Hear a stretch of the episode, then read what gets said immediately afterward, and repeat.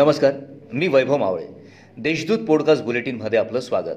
आज मंगळवार वीस जुलै दोन हजार एकवीस. ऐकूयात जळगाव जिल्ह्याच्या ठळक घडामोडी.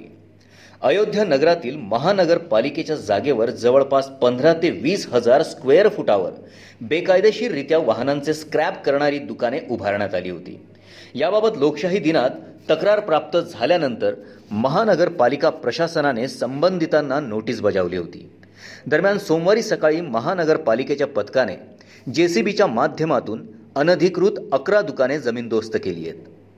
बँकेत नोकरी लावून देण्याचे आमिष दाखवून जळगाव शहरातील दोघांसह पुणे मुंबई व भुसावळ अशा पाच जणांची एकोणतीस लाख ऐंशी हजार रुपयात बनावट नावांच्या आधारे फसवणूक करणाऱ्या मुक्ताईनगर तालुक्यातील माय लेखासह बहिणीला रामानंद नगर पोलिसांनी सोमवारी अटक केली.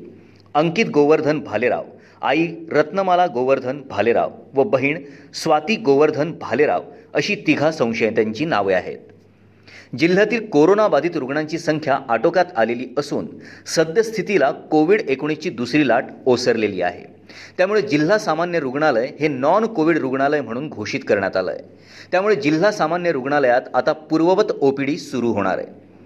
शहरातील शनीपेठ परिसरात बकरी ईदसह आगामी सण उत्सवांच्या पार्श्वभूमीवर सोमवार एकोणावीस जुलै रोजी सायंकाळी पाच वाजता शनीपेठ परिसरातील विविध भागात पथसंचलन करण्यात आलं. या पथसंचलनात दंगा नियंत्रण पथक शीघ्र कृती दल अधिकाऱ्यांसह पासष्टहून अधिक कर्मचाऱ्यांचा समावेश होता.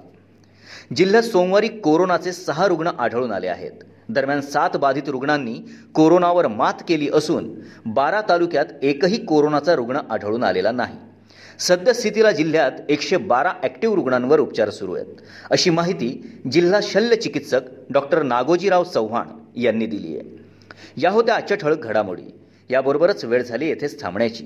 भेटूया पुढील पॉडकास्ट बुलेटिन प्रसारणात. तोपर्यंत संक्षिप्त बातम्या आणि ताज्या घडामोडींसाठी देशदूत डॉट कॉम या संकेतस्थळाला भेट द्या. धन्यवाद.